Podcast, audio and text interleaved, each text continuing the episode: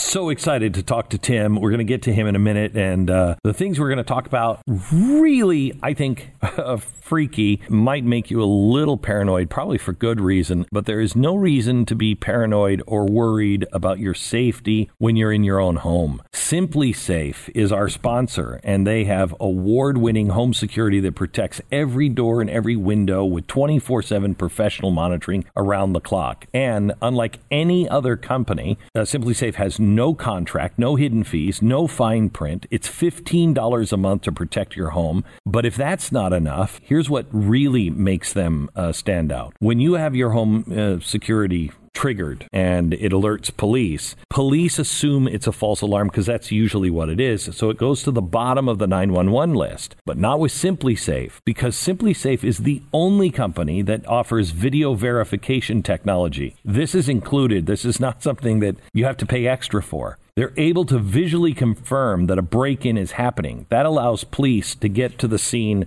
3.5 times faster, which is 45 minutes to 7 minutes. And just for you, they're giving a, huge deal away. SimpliSafe.com slash Glenn Beck. You'll get a free HD security camera when you order. That's a $100 value or more. They'll have eyes on your home 24 7 video evidence if somebody tries to get in, and the police will be coming to your house quickly. SimpliSafe.com slash Glenn Beck. That's simplisafe.com slash Glenn Beck.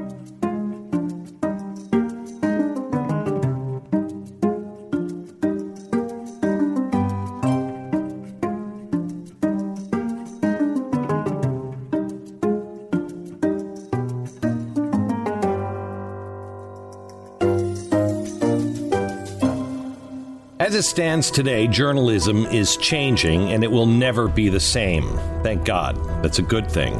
Except, what is it going to change to? We don't know. At the moment, the mainstream media is toppling and a whole new cast of people is replacing the old guard. Today's guest is Proof. He first rose to attention in 2011 when he live streamed the Occupy Wall Street protests. Unlike the high budget, heavily choreographed reporters and, you know, front of whole film crews, he wandered around inside the protests using the new medium. He gave us a view of the inner workings of a chaotic political movement. The reporting earned him a spot on the Time 100 list and won him a Shorty Award for Best Journalist in Social Media. He's traveled all over the world for various stories. In 2017, he accepted a challenge made by Paul Joseph Watson, who offered to pay travel costs for any journalist willing to investigate the claim that there were Muslim dominated no go zones in Sweden. Like many of the people who are dismantling mainstream media, he's kind of a black sheep.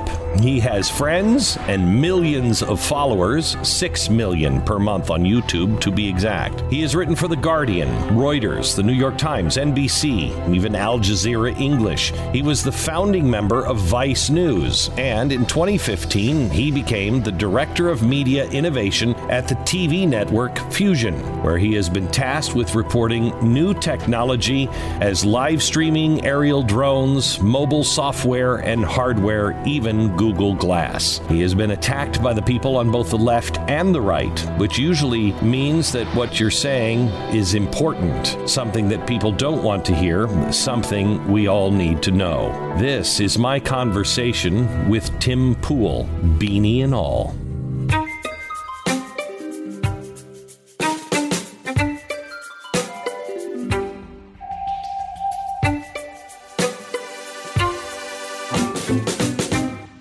Tim.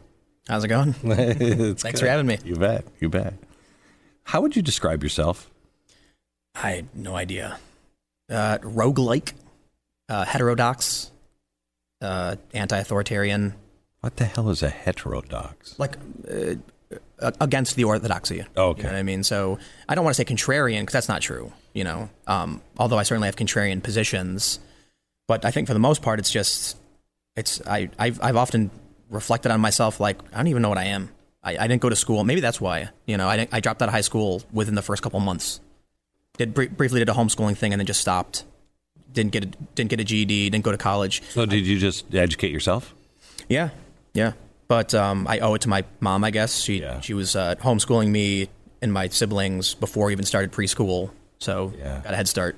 So you you had um, Because you're you're not a you know when you think of an anarchist now, you just think of somebody well dressed all in black. Yeah, right. Uh, yeah, uh, who's you know just marching in the street and and usually just a numbskull. It's, unfortunate. That's Yeah. not an anarchist. Yeah. You know, I mean, some of them actually. I, I've actually I have met some. Uh, I was in San Bernardino. I met an actual anarchist with Antifa who denounced the violence, and I'm like, then why would you march with these guys? He's like, a real anarchist is peaceful yeah, and it's about cooperation and, and Yeah. things like that. Whether you're um, market market you know forces or your cooperative forces, like anarchists do not hit each other, do not hit people to right. get their way. You know, that's the that's an, and the antithesis of anarchy. You know, but you are um, against the orthodoxy. You're you're you question the orthodoxy, not necessarily against it, just question it. If you find it to be true, right? Right, right, right. Exactly. That's why, that's why I think contrarian is probably the wrong way to put it. Right. So, you know, when I was younger, I, I was an anarchist skateboarder, very far left, and I what what pushed me away from all this was violence. Like these these, I was a teenager and I saw these kids picking fights for no reason. They wanted to fight the jocks. I'm like, why would you start a fight with somebody? They'd yell at people, and I was like, keep me away from that, man. That is not freedom and liberty and, and anarchy. That is violence and that is authority and that's you imposing your will on others. And so then I found myself more of just kind of like um, more of a Bernie Sanders type. This is when I was younger. Um, hey, we should have more, you know, bigger government. We should have free college. We should have all these things. I and Against the orthodoxy, but but well, that, this was when I was like 17 or 18. Okay. And then I had this really this really profound moment. So I I, I, w- I was Catholic um, from kindergarten until the end of fifth grade, and then uh, in sixth grade we transferred to uh, to a public school. So I went to Catholic school. We were my family were were um, great parishioners. We donated. We fundraised. We were the top selling, you know, and my uh, put it simply, we were disrespected, as it were. And for family economic reasons, we decided to move to public school. And so from there, I immediately became this very atheist. Man, these conservative pro life, you know, these mm-hmm. people are idiots. They're all insane. And I had that mm-hmm. very typical. And then something happened. I, I was I've been skateboarding my whole life, and I met the skateboarder guy who was prominent in Chicago. And so I was like, whoa, like how cool I get to hang out with this guy. He's like way older and he's really good at skating. And he said, hey man, me, and- me and my friends, we're going to go jam at my place later. You want to come with? And now I'm all like, yeah, like how cool is this? Hanging out with the cool kids, right? Right. And then when I get to his apartment, I walk in his room. He's got a picture of Jesus on the wall. And I was like, we have a picture of Jesus on the wall for you, like Christian or something? Think I'm all like tough punk rock? And he goes, no. And then I was like, what? No. Then why do you have Jesus on the wall? And he was like, oh, I just thought it was cool. There's a story about a guy who travels around helping people. And that was like a smack in the face to me. And I was like, maybe I'm misunderstanding people by assuming I know what they think and feel. This guy wasn't Christian. He just a cool story, right? Like it's, he's a he's a cool guy. He was like really nice to people, and I'm like that is that is a, that is a good story. He's right. and so that was like a big wake up for me as a young person, and I decided More churches need to do that. right? Uh, so I, am still, I, I wouldn't call myself an atheist, but that was like a moment for me where I realized I better actually start listening to people. Right. Because I had all these assumptions about what this meant and who these people were. And When that, did that change come? What year? man, I was like, I think I was 18, you know, so this is 15 years ago. And then from then on, I was more willing to like listen. So that's a, that's the funny story uh, I mentioned off podcast. Uh, I used to work for Greenpeace very briefly, and then I worked for an, another some other environmental nonprofits. But I remember Greenpeace sent us out in Chicago to go canvas. So I'm one of those guys on the street corner waving to people like, "Hey, you want to help the environment?" Now it's been a long time. It's been like 13 years, so I could be getting some of the. It's it's a, maybe a bit apocryphal at this point, but. I, I, I- vaguely recall them being for cap and trade, right? Government intervention. And I remember when I was canvassing the books, there's a bookstore next to me with your book. I think uh, it's been a long time. An inconvenient book. Truth. Yeah. Or yeah, inconvenient Yeah. book. Yeah. And so I remember like opening up and like reading through it, and it was a very like the free market solutions to or something. And I was like, oh, this guy knows, knows he was talking about. I'm, I'm, I'm 20. I'm, I know it. And I go back Yeah, out yeah. and start telling people I have the solution. yeah. But I, I thought it was funny that, you know, now here I am. Now here you are. Yeah, yeah, yeah. Um, uh, the uh, the problem, I think, uh, just real quickly on that is uh, that is the uh, that's the attitude of too many people. No matter what side they're on, is I just know better. I don't even Right, need to read exactly. that. Where no, no, no, wait, that's kind of important. You know, if you really you know, nobody has any credibility with me if you're uh, if you're asking for government solutions, but you're not a vegan and you don't agree with nuclear energy. you know, uh, I have a friend, and I made them cry because they're far left anarchist, real anarchists though, not violent, Mm-hmm. denouncing violence, but very, very, you know. So we were having a conversation, and I said basically, my issue with the policies you propose is that you don't care about anyone outside of your community. Everything you're proposing would just benefit you. And she was like, no, no, no, I want to make the world a better place. And I'm like, you're using a MacBook right now. Look, I under look. No, no, no. I'm, I'm not saying you can't have it, but do you recognize that people at the Foxconn labs were walking off the building because the Right. conditions were so horrifying? Right. You've got to say no to the MacBook. Right. You can use a computer, but you got to avoid the Foxconn stuff. And and I said, listen, you're not making the world a better place by giving your resources to a company that has people committing suicide. And you know what they did? They put nets up to catch the bodies. That was their response. And uh, th- that conversation led to her crying when I said, the fact that you're willing to support these horrifying circumstances. But here's the thing I recognize that personally. Right, right. And uh, it's just, it's we, we have to work to solve that problem. Right. But I do try to avoid, you know, you don't use Apple products? Oh, I hate Apple. Yeah, I hate but- Apple too, but, but they're look, great products. I'm, I'm pretty sure uh, Foxconn still does Samsung stuff too. So Yeah. it's do you want the tool or not? You have to Yeah. you have to recognize that Americans are wealthy, wealthy, privileged, and there are people on the wor- around the Yeah. world who don't have access to that. It's, what are you going to do about it? That was one of my uh, funny highlights. I thought of the Occupy Wall Street movement was that they were they were taking down Steve Jobs. They were taking down That's not true. Well, the ones I the ones I saw on video were taking them down, and but they were using their products. But but actually, it's worse than that. When Steve Jobs died, it was during Occupy. They put up a shrine for him. There there was a Steve, and I'm I'm just like I'm. How is that possible? it, it's you look. It's it's not like everyone at Occupy was marching in lockstep. Yeah, yeah, yeah. Uh, but some people there, that, that guy was a ruthless businessman. He was really bad. He's peak capitalism. Yeah. He, he uh, No, he's- he's- brilliant. He's a the dirty kind of capitalist. Right, right, right. You know, Right. Capitalist capitalism, when it's done right, I think is a charity almost. If you, you know, if you if you know moral sentiments, you know that wealth of nations is just how it works. But moral sentiments shows you what the invisible hand's going to give. If you if you are a society that wants to do good and you're a capitalist who wants to help people, Right. How can I help them have an easier life? Oh, I'm going to invent this. Great. I think we'll have some disagreements on capitalism, for sure. But You and I? yeah, but I do agree. I think you know the core of what capitalism is: the right to private property and to free trade for the individual. Very simple, makes a ton of sense, and it will, socialism and communism will never, Never work. So where where do we disagree? Um, I lean more towards government regulation. Probably. Oh, I'm assuming. I don't know. Actually, I, I just made the assumption based on the global warming, free market solutions, and stuff. I think uh, left unchecked, like laissez-faire capitalism, you end up with, you know, humans put their resources towards what trigger dope, what's what will trigger their dopamine, and so we have to have. I, I I think a mixed economy makes a lot of sense. Um, I think the U.S. technically leans a little more towards the right in terms of how much taxes go towards government spending. I probably lean a little bit to the left on a lot of you know some of these issues, but I'm I'm rather centrist. I just think you know how much money do we allocate towards curing things like baldness and is it, I, I get it. You know you have a right. right to do it, but it's that, baldness isn't the big concern. It's just kind of a funny thing to poke at. Right. But I look at um, toxic waste, uh, dead zones in the ocean, and things like that, and I absolutely think there can be market solutions to environmental problems.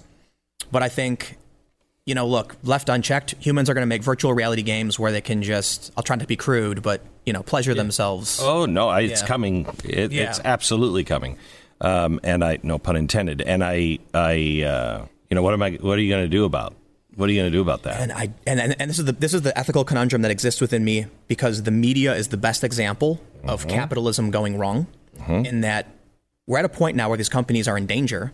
So they they reach to the bottom of the barrel, which is outrage content and ideology. and you know what and their lying. and you know what their next reach out for is the government protection. We have to have government protection because we are a Right, valuable bailouts asset. or- We need bailouts. We need all of that. And, and So- there's already advocacy for government funding correct. I mean, there, wasn't there some program where uh, they were funding journalism? I, I don't want to get into if I don't know the facts, but I'll, I'll, I'll leave that. But yeah, I think that, that my, my big criticism of government, you, which you probably share, is it's extremely capitalism is effective in that bad systems die. Mm-hmm. You can't make it work, you're mm-hmm. gone. The problem with communist command economy systems is that they just mandate the expenditure and take the resources from someone else by force. Mm-hmm. And if your system is failing, Doesn't matter. you're, you're draining the system, right? So, you know, I, I recently made this critique about Bernie Sanders. His campaign can't pay his own staff fifteen dollars Right, an hour. right. So what does he do? He, he cuts hours to get the equivalent. Well, here's the problem. His staff said 36k a year wasn't enough to buy food. Did Bernie say, "I'll give you more money"? No, he said, "Okay, then don't work Saturdays." So do the same amount of same work you have to do right. in shorter time, work harder, and, and we're still not going to pay you more. And let some of you go to pay Well, some people that. are quitting. But so so he's not going to increase their wages. Mm-hmm. He's just making he's just saying you better get your work done on time. And it's really funny to come from Bernie. But the reason I think it's it, it's a really good example of how socialism doesn't work is Mm-hmm. that Bernie doesn't have the input to make the output work. Mm-hmm. The only thing he can do is cut hours.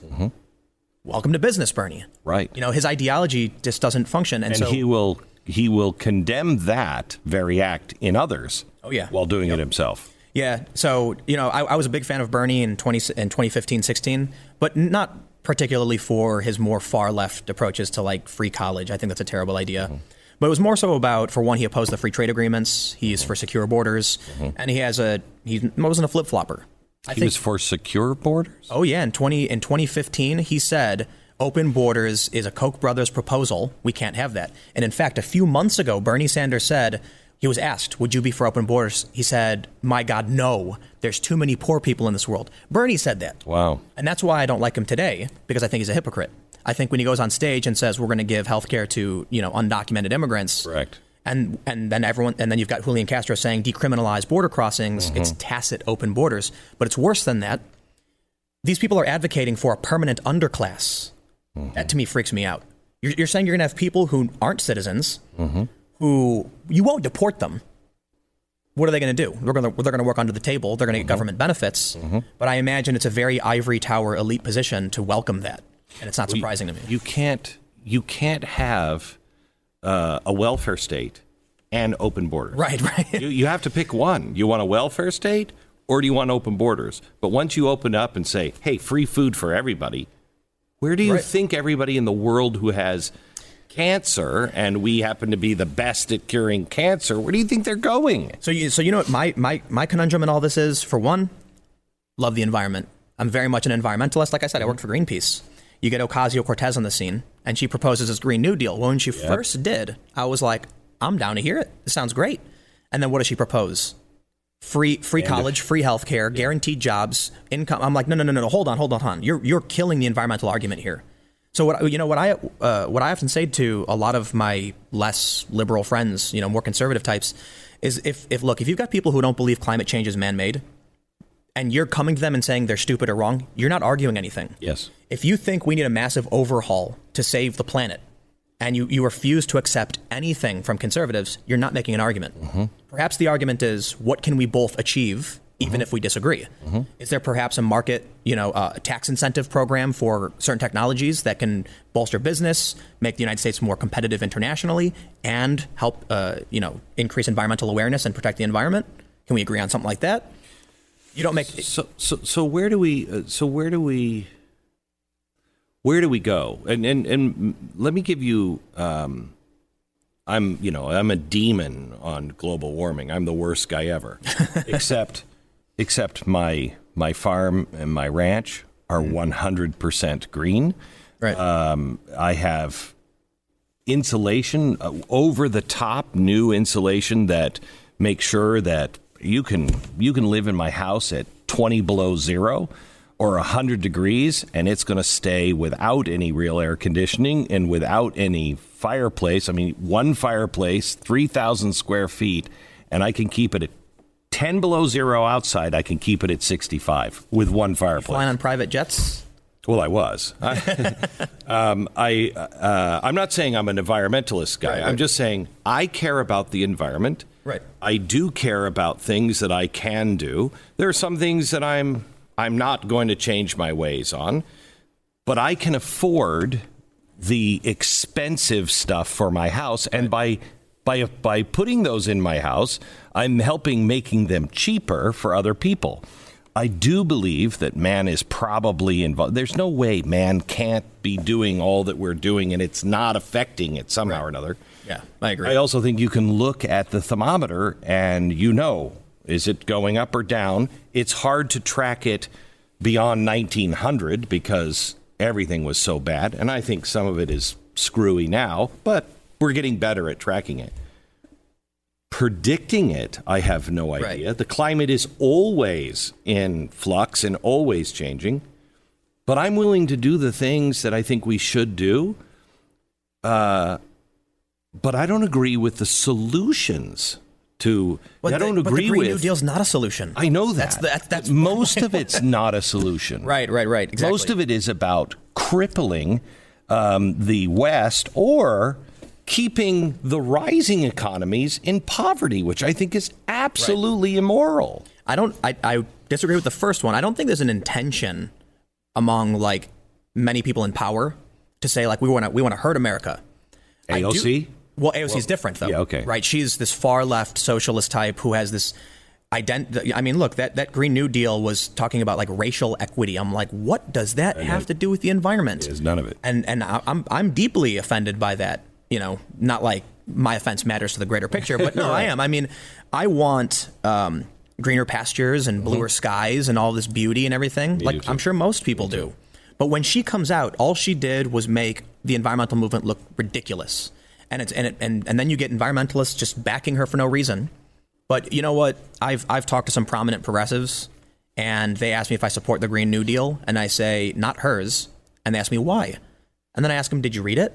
And they say no, mm-hmm. and that's and there we are. Mm-hmm. So they they're under the assumption the Green New Deal is going to be this like government investment into solar power, and I'm like, no, it was like uh, free college and free healthcare, which had mm-hmm. nothing to do with the environment. In fact, if you if we had open borders, if or not even let, let's let's let's clarify the open borders thing because I know the left is going to jump and say, oh, they're lying, they're misconstruing. Sure, if you don't criminalize illegal border crossings and then provide government benefits to people to come here, you are incentivizing the behavior, and the U.S. already produces too much carbon, right? So the last thing we need is more people coming here and increasing the amount of mm-hmm. carbon we're producing, right? Not only that, but they're not vaccinated. So you've got all these arguments that doesn't don't, don't seem to make sense. I, I think you know ultimately the way I reach out to people who are con- more conservative on the issue is, look, the government offers you a tax incentive if you buy an electric car. Mm-hmm. Good. What, can we can we do more things like that? But aren't aren't the changes and and I'll give you government regulation has encouraged changes, mm-hmm. but haven't the changes in the combustion engine now a brand new combustion engine is actually better for the environment than an electric car Is it, is it? I'm not. yeah, it is. Uh, that's I, I I can't quote it for Right, you right, right. now, and we'll look it up. But But, we'll- we'll I'm pretty operate sure. Yeah, operate assumption for that the- that's true. Um, uh, and it's you know it's close, but it's still getting better. Right, okay? yeah. Um, and that's just innovation. And I think there's. The, I go back to the case for moral sentiments, which is you know who Adam Smith is, who wrote the you know um, Wealth of Nations. The first book is Moral Sentiments, and it says if you're a part of a society that has moral sentiments, good moral sentiments, that can come from just everybody is just in love and everybody somehow or another has just become, you know, Gandhi and Christ all put together, or there is some system that has taught them how to be moral. That is really important because that will direct what they build and what they want.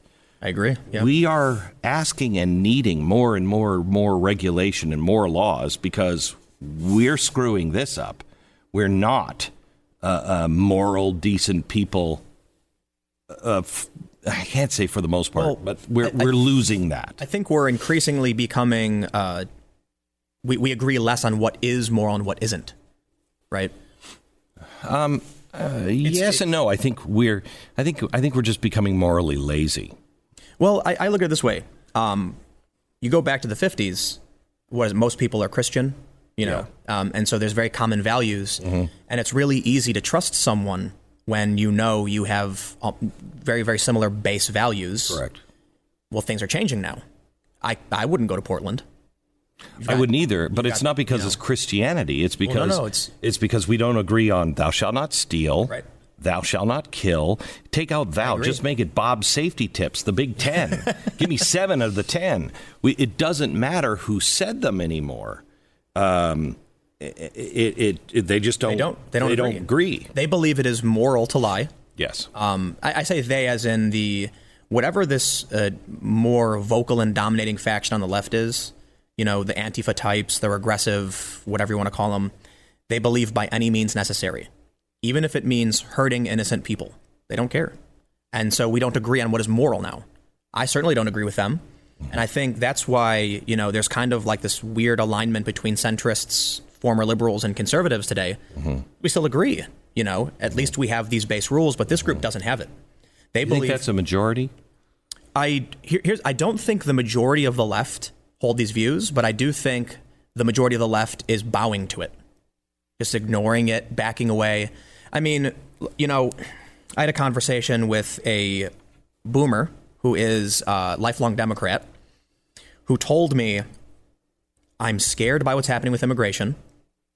The Democrats aren't doing anything about it, and I can't say anything because I'll be destroyed." So, do you think that plays into what? Well, my friends who voted for Bernie felt cheated by the Democrats. Yeah. And they're not paying attention. They don't care anymore. They're just like, I'm done. It's pointless. And there are other people who are paying attention that I know that feel scared. If they speak up, they'll be called a Nazi. Right. They don't. So, what are they going to do? Nothing. They, uh, I, it's, Will it's, they vote? um, independent probably. So th- th- I'm, I'm talking about an anecdotal group of Right, you know, right, right, right. Yeah, I know. you know, it's my personal sphere and um, my family, lifelong Democrats. And uh, right now, they're all going, "What the hell is going on?" You know, we're just, I don't see it. I, I, I have no problem speaking up. Of course, they call me a right wing, even though You're not. I'm, I'm on a lot of a lot of issues, probably around where Obama was, Yeah. And that's well, that's right wing today to these people. Look at the Democrats, the 2020 Democrats. I mean, we had an article from the New York Times saying the governors are worried because the, the 2020 candidates are going so far left. Promising health care to undocumented immigrants is mind blowing to me. Obama promised universal health care at the end of his first term. Couldn't get it done. Yet we've jumped over that, and now we're like, we'll just give health care to everybody. Mm-hmm. We can't And he promised. He Yeah. promised it won't go there. Yeah. It won't go there. We will never do that. You have you have Nancy Pelosi saying in 2008 and I believe this is a pretty accurate quote, the last thing we need are more undocumented uh, Yeah. citizens. Well, the, first of all, they're not citizens if they're undocumented, Mm-hmm. but how did you get from there to here? You know what I think it is? Twitter. I really think, you know, Twitter, all these journalists have become addicted to it. And so they're all writing the same things. Yeah. And they're listening to these extremist activists. But you know what it is? It's a combination of around the 2010s when Huffington Post, BuzzFeed, and these other blogs started to pop up. They were exploiting human sentiment on Facebook for shares. Outrage generates the most traffic. Yes. It's a fact. We know this to be true. So you think about what's going to work in terms of selling content. Orange Man bad, right? That's why we're seeing the Trump bump because scare people, shock them, make them angry. You know, there was a website that uh, I could be getting this wrong. I want to, uh, you know, I want to make sure I clarify that. But We got a lot of gray zone stuff here. well, Uh, I, I mean, say, from I say me. This, I say this. I say I say it could be wrong specifically to avoid Right. one lawsuits yeah, okay. and also just it's been years since I've gone over the data, but there was a website dedicated to nothing but police brutality on Facebook that cracked like the top thousand websites in the world. Because people on Facebook would see this police brutality video and click share, and that was money, money, money. So they went nuts with it. And it's you know you, you you see these you see sites like that. You saw the problem of there was a lot of fake news on the right as well because they were exploiting outrage with mm-hmm. fake news. And then what was left is Vox, BuzzFeed, Huffington Post, these websites that still try and maintain this fringe identitarian ideology for rage, you know, for, for clicks. And that's where we're at now. And so what happens is you take millennials who for the past 10 years have been inundated nonstop with stories about privilege and mm-hmm. diversity mm-hmm. and police brutality. And now they live in this crazy world of nonsense where they're like, it's, it's a delusional state, if you ask me. I'll actually give you a real example of, of how this happened. So Facebook created an algorithm. That algorithm uh, shows content based on certain criteria engagement. Outrage generates engagement. So BuzzFeed staff, actually, I'll give you a real example. Mic.com, uh, there was an expose where uh, I believe Tablet Magazine did an expose talking to former employees who said, We have a formula. X does Y to X. Like basically, this is, we write this and it will get shares. Humans trying to cater to the algorithm, which was imperfect, sent people into this weird world of chaos. But but that's hard to parse through. But this this next story isn't. YouTube created an algorithm. Parents will give their tablet to a baby and press play on a video, and then YouTube automatically plays videos that are similar. The first videos that people were giving to their kids were was a song called Finger Family. I don't know if you've ever heard the nursery rhyme. It's like Finger Family, Finger Family. And so you'd see these cartoons of someone singing. Very happy, very normal, very wholesome. People in India seeing an opportunity to generate traffic because, you know, these vi- views, these, these videos were getting watched for 30 minutes because the babies can't press buttons. So they started making really low quality versions that started getting twisted and deranged.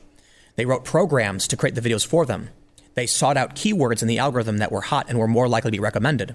And all of a sudden, babies were, be, were sitting in front of tablets where they would watch The Incredible Hulk dance with Adolf Hitler while this creepy, muffled voice was singing this very out of tune song. And the parents didn't know their babies were watching it. Good. It automatic. So YouTube fixed this problem, right? But that story gives you a better view of what human, like the, the adults are, are getting into and not realizing it. Right. When you look at a video of Hitler dancing with the Incredible Hulk while some Indian guy sings into a 1980s microphone, you're like, "This is insane." And Right. it, it was like it's, and there were different versions of like uh, Spider-Man and Elsa doing it. We started seeing these really weird videos of Spider-Man and Elsa giving each other injections for because it was yep. And this got to the point where you actually had a video in Russia where a father held his daughter down and gave her an injection on camera, and it got millions of views because the algorithm didn't know what was actually good content. It only knew, like, it gets a lot of watch time, right? So now think about what we can visibly see as insanity, delusional content where babies are watching just. It, it was it was like an acid trip. Mm-hmm. And now you have to realize the stuff that's being fed on Facebook by BuzzFeed, Vox, it's very very similar in its derangement, but it's masked. You know, adults can't see that they're being fed this nightmare reality. And now here we are with the Democrats promising health care to people who aren't citizens, which we can't afford, which makes no sense. So where does where does that end? Oh man, um, civil war, chaos. I mean, look, I, I'm worried about these babies who were inundated with this nightmarish content. That's that's that affects them. Oh, yeah. it's the most impressionable years of their life. yeah, yeah. They're going to grow up with weird things in their heads. These people, these millennials who were teenagers, late teenagers, started getting inundated with this fringe outrage content, are now living in this nightmare realm that can't be broken out of because they've spent, you know, forty percent of their life in this world that isn't real. Okay, so so so uh before we go to the future, help me here. Just talking to a senator just a couple of days ago, and um, very intelligent, very well read, um, constitutional guy. And uh, we were talking about Google and YouTube and Facebook and everything else. And he said, uh, he said, I'm really torn. He said, because I don't want to regulate them out of business. He said, because I believe in the free market. He said, but then again, we have to have some safeguards so this kind of stuff doesn't Yeah. happen. Uh, and I said, well, but they are so fast and things can change so rapidly and it's only going to get worse with machine learning it'll just it'll just happen overnight and i said i, I really believe this election could be deeply affected by just algorithms that they're designing now Yep. you know the, the creepy line project by the Yeah. harvard professor that is documenting just the way they change the recommended uh, videos, or by the way, Google stacks the news when you go and, and search for something. They can swing independents 80% in the other direction. Oh yeah, yeah. Out of sight, out of mind. If the only thing you hear is from one side, so you know I've said this before, and it's it's meant to be a little hyperbolic, but I think if something isn't done, there won't be Republicans as they are today will cease to exist. By by when? Uh, I mean, I'm being hyperbolic. Yeah, yeah, you know, yeah, within yeah. the next couple elections, uh, look at. I'll, I'll- I'll give you a good example. Donald Trump. He's the president. A lot of predictions, uh, models say he'll win 2020. I think that's a fair point. But Twitter said he breaks the rules. Mm-hmm. He's not allowed to be on the platform. But here's what we're going to do. Twitter said we're going to put a notice on his tweet if they break the rules. But you know what they're really saying? There's a line in the sand as of today. No one who ever speaks like the president will be allowed to use this platform. Well, if you can't use Twitter, which is one of the dominant, you know, spaces for public dis- discourse, then we will never see the rise of someone like Donald Trump ever again. Well, that's, that's Google's stated goal. Facebook has said the same thing internally. The good we can't let right? this. Yeah, we can't let this kind of stuff happen again. You know, they're they're they believe that they are right, and Yeah. as no offense, but as progressives usually do, they believe they are the right ones. They have more information, and so I'm going to just take progressive steps to get you dummies to go along. There, there's two ways of looking at progressivism. That way, okay. If it is good and we all agree, That's to that- authoritarian progressivism. Yes, Yeah. and and I disagree with it. and that's where they are. That's where they are. Yep.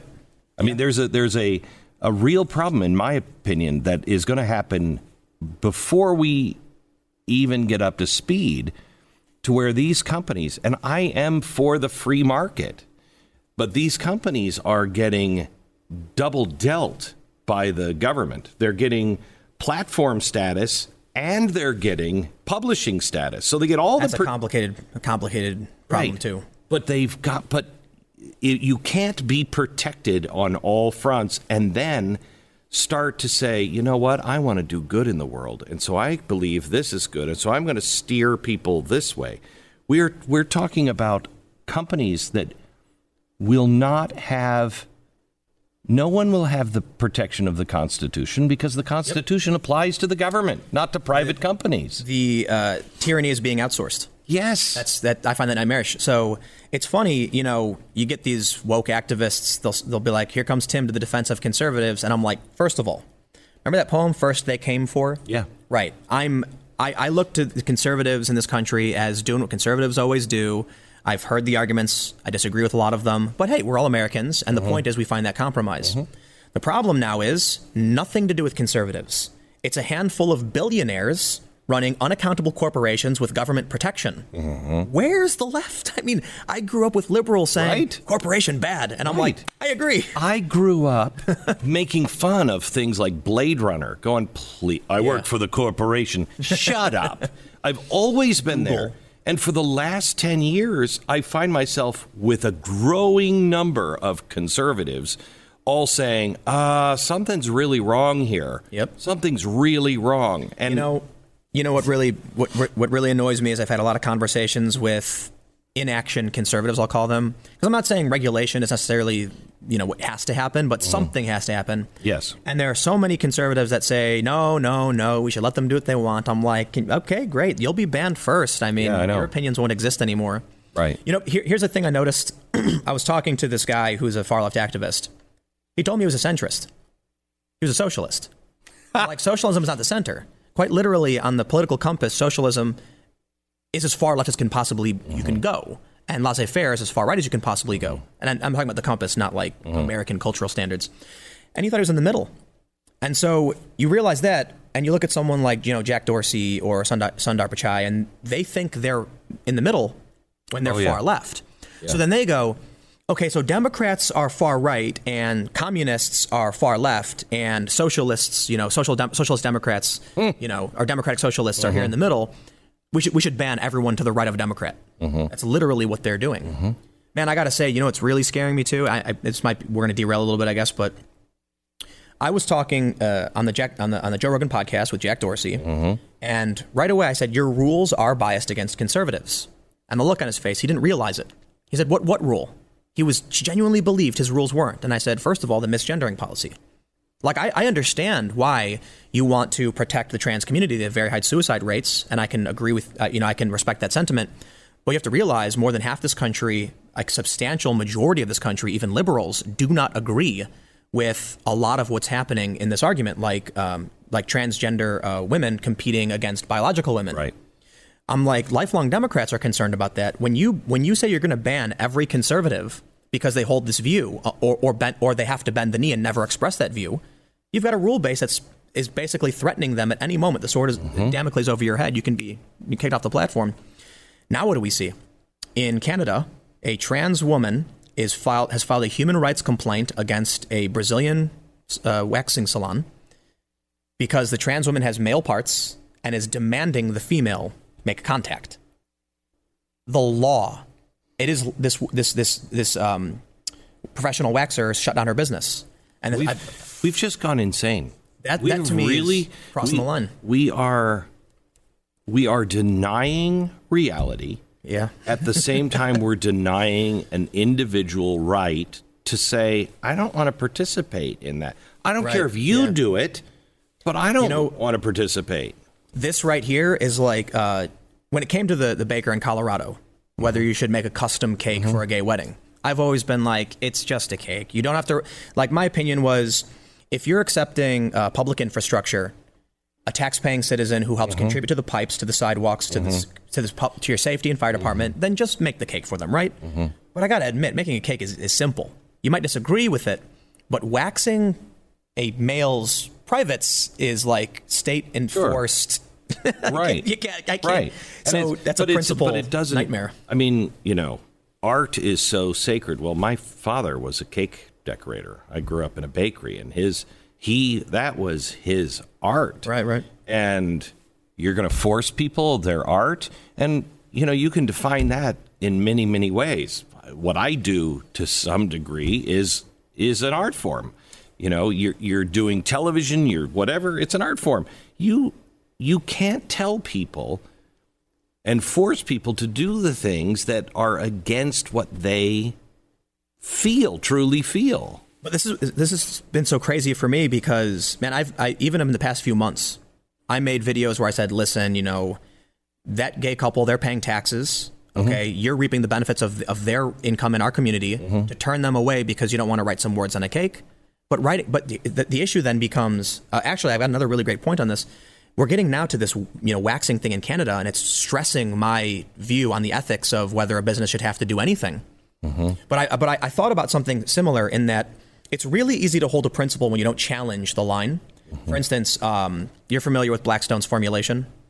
It is better that ten guilty persons escape Oh, yeah, than yeah, one yeah, innocent yep. suffer. Or um, you know, so I thought about that and I said, okay, would you free ten shoplifters if it meant one innocent person accused of shoplifting would go free? And most people would say, oh, of course. Would you would you free ten child rapists if it meant one innocent person would go free? And then all of a sudden, people start questioning Blackstone's mm-hmm. formulation mm-hmm. because that's ten people did some nightmarish crime, mm-hmm. and so you know it's easy to hold a principle when your perspective is You- shoplifting. but you have to. It has to remain in place. no matter no matter how bad the crime. Right. And, Otherwise, and, and this is the well, this is the ethical moral conundrum for me because I'm like, am I going to be the person to tell that woman she has to touch that man? I don't know. It's- no. That's that line is hard. That's No. hard. We But- we we have, but we have to respect that people have different viewpoints, different lifestyles, different everything. But there's if if you don't protect the individual right to be themselves and the individual right um, to say I'm a, I disagree with that what, what do you have? You have you have mom and dad called into the room every time brother and sister are having an argument, and then they have to decide. Right. And they sometimes don't make the right decision. You know what I mean? Yeah. You have to uh, say, you know what, guys, you're going to have to work it out. You have to get along because we're all living in the same house. You know what's really interesting though is uh, the cake argument, as my as I understand it, is is often misunderstood by liberals. The left. I, I hate saying liberals because let's be Yeah, real. yeah, like yeah. the left is not. But the people on the left think the issue was he said, "Get out of my store." When in reality, he said, "You can have any cake you want. Correct. But you're not going to get me to draw Correct. what you want." What's interesting about that is it's a First Amendment argument. Mm-hmm. I can't be compelled to speak. That's Twitter's argument for banning whoever they want. Twitter's argument is that speech is coming from Twitter, and we can't be forced to permit it. It's a First Amendment argument. But then they are not a platform and should not have platform protections. But outside of this, right? yeah. The idea is why should a baker be forced to speak on behalf of the gay couple, but Twitter not be forced to speak on Correct. behalf of the citizen? It's great. Arbitrary lines, right? Correct. It's it's it's man. Um, you know, I think it's funny that there are a lot of people who engage in like political commentary and debate that think you have to have an answer to everything, and they approach everything as a debate where one it either is or isn't. And I'm like, look, I can just flat out say, honestly, I don't know where that line is. It's a hard, it's a mm-hmm. hard ethical. You know, like the pro-choice, pro-life thing for me is one of the hardest ethical mm-hmm. issues I've ever you know had to even try and cons- figure out. But we l- l- we can go to the, the platform publisher thing, to, you know, to move on from this. Hang on, let me let me stop at abortion. Yeah, But the problem is the problem with this is I am pro life, but the thing that I have the hardest time doing is at conception, at two weeks, if it's rape, if it's incest. I don't want to be the dad that has to go to my daughter who's just been raped, and so you got to carry that child. Right. However, for me to be consistent, that's what I have to say, but I don't like it. And Yeah, yeah, yeah. I think there's a lot of people that are there. They're like, look, I don't want to get involved in somebody else's life. I don't know all the facts, and so they they will be mushy there. Mm-hmm. But we're not that. We're not having that conversation now. We're having the conversation of kill it at any time right. for any reason, even after they're born. I mean, it's is right, right. So, um, we'll we'll jump right into into this topic. Uh, I've grown up Democrat, Democrat family, Mm-hmm. pro-choice. Except we were always like, there's a limit. At- Right. At, a certain point, we can't. And so safe, safe, rare, and what was the other one? it was like- available or something. Legal, legal, safe, and, rare. but rare. Yeah. And now uh, I remember seeing the segment on, um, I think her name's Michelle Wolf or something. I can't remember Mm-hmm. her name. Was that the comedian? She had a show on Netflix, and she was yelling abortions for everyone. Mm-hmm. You had Lena Dunham say that she wished she had an abortion, and for me, that was kind of like, what what's happening? I saw I saw a person in Seattle, an abortion activist, and she was giving a speech in Seattle, and she said, "You know, my first abortion was in Seattle, and it was my best abortion." and I thought, you go to a doctor, you go to a vet, and the vet says, "Ooh, putting your dog down. That was my first. That was my first euthanizing an animal. That was a good best. one." You go to everybody you know and say, "This person has deep issues." This is this is a really good. Uh, there, there- man, there's so many issues to talk about how the mainstream media-supported left is losing their minds. Mm-hmm. Polls show most Americans believe on a limitation at a certain point. Mm-hmm. You know, it's like after the first trimester mm-hmm. or something. I don't know. The way the way I've always viewed it is, I grew up with very. You know, my, my dad was always kind of conservative. My mom was pretty much a hippie, and but we were Democrat, pro-choice, and all that. And it was, you know, my dad saying something like, "Look, you're, you should never be happy about an abortion. You know, if you're ever with a woman and something, you know, you have to be uh-huh. responsible. And there are certain circumstances where we begrudgingly accept we need the ability to have an abortion. That was the growing up. It was like it was really bad, and if you had to do it, you had to, and it was something to be upset about. Mm-hmm. Today, it's a joke. Oh, yeah, You know, no. people like people wearing shirts that are saying like, you know, gonna go get an abortion or something. But most Americans don't feel that way. So here I am as somebody who is always been a moderate, you know, Democrat mm-hmm. leaning to the mm-hmm. left of my family, saying, "Yeah, right." Um, for me, I'm pro-choice on libertarian grounds, and it's a very, very complicated ethical position. I am 100% within every inch of my body opposed to the death penalty, and that makes it really hard when it comes to pro-life. I believe life begins at conception.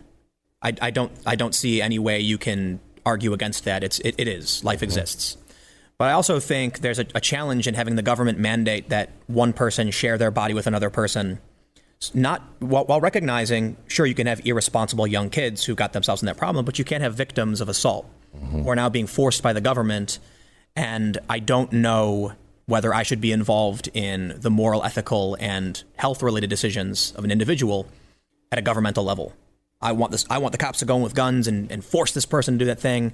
And so all I can really do is say, within me, the only thing I can do is lean towards the more freedom. Even though I understand there are two lives at stake, I can't compel someone to provide their body to someone else. I just don't know. I don't know the answer. That's as best as I can do. I would I would um, see your reasoning um, if it stops at rape or incest. Well, no, not even that. Not even that. Because I, I don't blame the baby for that. I don't blame. No, no, no. I know that. Right. But you're saying I can't. The government can't compel you to have. Um, well, okay, but the government's not compelling you. Those are your consequences. You know, I stand on the railroad track. Well, it's like um, I'm going to get mowed over by a train so eventually. One of, one of the challenges with like later term abortion is severe deformity or inviolability, Mm-hmm. and so it's it's hard for me to believe the government has the ability to know a one size fits all solution. Sure. And here's the bigger ethical conundrum. The data, at least I've looked up, shows that majority of abortions are for no reason at all. Mm-hmm. And so it's like, how do you that, that I don't believe there's like a good like compromise to this problem at all. I don't know if there's a solution at all Mm-hmm. because you either have there, if you're talking about rape, incest, horrible deformities, you can at least make a case to all reasonable people. right to say yeah. no abortions you can you could make the case to a moral person but then it breaks apart when you start to add in the human element of hey but we don't know everything that's going exactly. on but the abortion anytime for any reason i don't see the argument Now here's the problem though. When it comes to the arguments of rape and incest, how does the government determine it was or wasn't? Right. Is someone lying to get it and or my problem is is the baby isn't responsible Right, exactly. baby is- this is a tough, tough problem. It is. And and, and you know, I, I think But that's but that the struggle to get to an answer is just as important as the answer. Mm. As long as we're struggling to get to the answer, but I don't think we are I think we've just abandoned all good faith. Well, whatever this left leftism, there's not even a like. Here we are having a conversation trying to figure out the ethics of what is right and what is wrong, Right. like normal human beings, and the left is basically saying at any point for any reason, Right. And I'm like, wait, wait, hold on, you you are in the other room. We're not. You're not even in a conversation. What's Right. going on?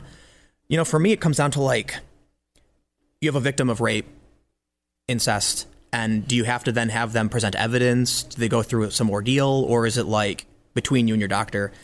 I just lean towards libertarian, I guess, and I don't think I'm right or wrong. I just, uh, I actually think I'm wrong in a lot of ways on it, but I don't know what to do.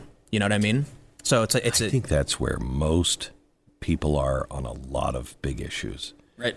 and they just what they want is an end to this nightmare of calling people names for you know you look at identitarians you've been using that word a lot and Yeah. the identitarian of the of Europe um, is wildly misunderstood in in my in my view Yeah, yeah, yeah. they, Yeah. there are those who are, you know, Nazi nationalists, blah blah blah. But and it's happening here in America, and it's one of the reasons I think Donald Trump won. Not for the Nazi reason that they keep putting out, but maybe in one way because of the Nazi thing. If you believe in your country, if you believe that you know this is a good place, you're demonized over in Sweden. You're you're a racist if you if you won't fly the EU flag and you want to fly the Swedish flag. That makes people automatically push back and go, you know what? My my identity is important too. I, I don't think I, I think uh, so. uh, Let, let me clarify for those that might not understand. Identitarian is identity based government, right? So identity meaning in this instance your race or the races of individuals. So in Europe, you have these groups that are concerned about mass migration and the mm-hmm. displacement of the indigenous population. Mm-hmm. It's actually interesting. They call themselves indigenous rights activists because mm. white people in France are the indigenous mm-hmm. population. Uh, in the U.S., I don't think, um, just based on the people I've talked to, that white identitarianism was a major factor to Trump's victory. So I'm not talking about I'm not talking about white um, Nationalism or whatever. nationalism. Yeah. What I'm talking about are is this feeling, and it's always connected to white nationalism, okay, um, by the press and by people who are, I think, being insincere or just not well read. The the idea that my culture, I don't care what color you are, Hmm. my culture is important, not to the expense of other cultures. Right, right, right. I don't mind. Come in, bring the best of yours, and let's blend in. But it's Underneath This- the umbrella of America. Yes. Yep. And it's and what the problem is is that people are now saying no all cultures are equally great. Well, you know what? There's been some bad cultures that have Oh, yeah. happened. And I don't care what color it is. Hey, what do you think about the culture of the of Germany in the 1930s and 40s? It sucked. Yeah, right. Okay, so so everything is not equal. There may be some great aspects of it. There might be things that you're proud of, but why can't why do I have to celebrate this and this is torn down? And Well, that's that's- that's the problem. That's the rub that I think people are feeling, and the and many politicians, many groups, uh, and especially the media are exploiting it, or they just don't understand what this Well, problem well is. first I'll clarify that's not identitarianism, right? So identitarianism is, is usually about what your identity is, things you can't control, you know, Mm-hmm. be it male, female, white. That just valuing American culture. Culturism, I don't know what you want to call it, but Right, but what is happening, and you probably will, I mean, please correct me if I'm wrong on this. What's happening in, for instance, Brexit, I think there are some people that are part of Brexit that are white identitarian. Totally. Okay. Oh, yeah.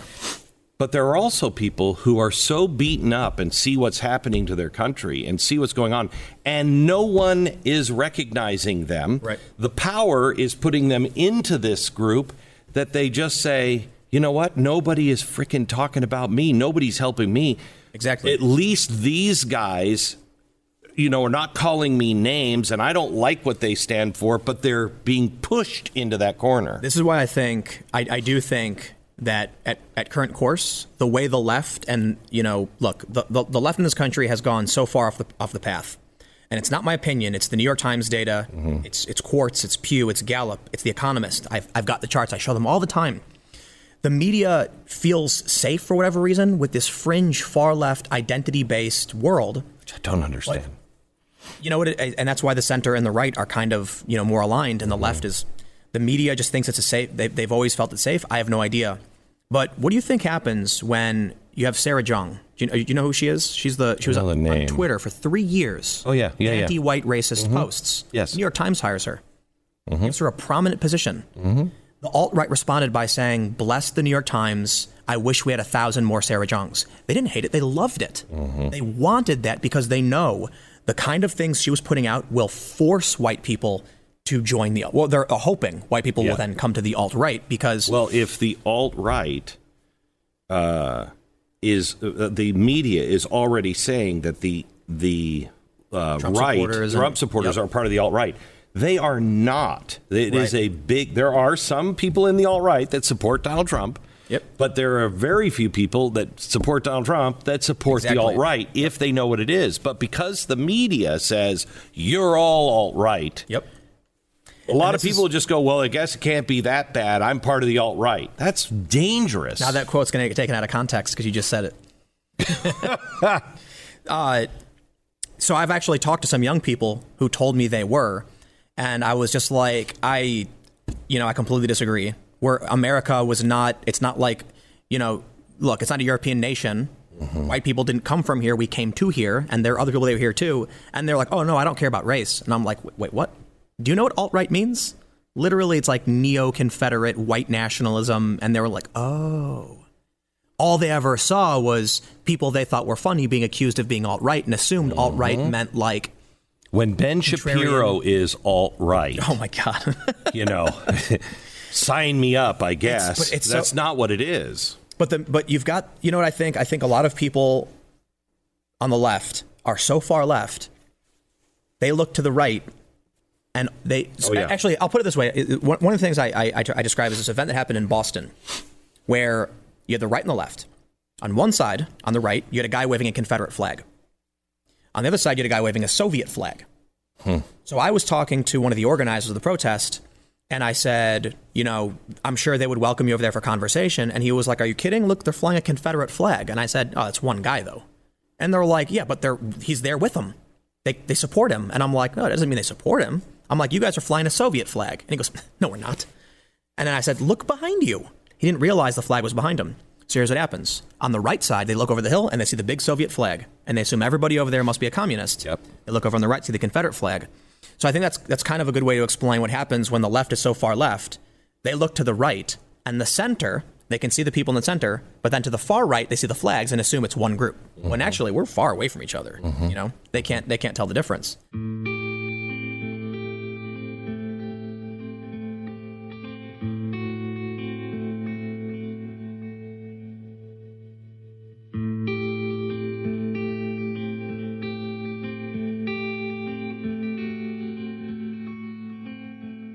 Me switch subjects because I hate to have you here and not go deep on um, on tech. Yeah, yeah. Um, China 2020 uh, is, I think, 1984, oh man. and America 2020, 20, whenever, I think, is Brave New World. I think we're headed the same direction. And when Peter Thiel, who is not an extremist, says Google should be at least looked into for treason, Wow. I have, yeah, wow. And I have a hard time not saying, I don't know about treason. It's the, it's very specific on what that is, but that's really dangerous what they're doing. You know, I kind of feel like China has a very authoritarian system. You do what China needs, like, Oh yeah. but that's good for them in the long run. While life may suffer for the individual, they, I, I think, they're on track to just trounce the United States in, in a worrisome way. We've allowed. I mean, first of all, I think we have no purpose. The United States, millennials. The reason why we're seeing all this fringe, ridiculous activism is because no one is. There's no mission. You know, they did a survey of the UK and the United States about what you want to be when you grow up. Americans and and Brits said vloggers on YouTube. Chinese said astronauts. People in China have a mission. They want to be great. They want to succeed. They want to fly their flag. People in America just want people to look at them. Mm-hmm. And so what happens? They go on Twitter and they say silly things. So that says to me, you know, if young people today don't care about the, the, the strength of our community, why would we have one 20 years? China will exist. It's going to be a crappy place to live in for sure, but they're going to have a massive, they're, they're going to have the commanding economy. They're going to have international power. But as somebody who watches the tech world, um,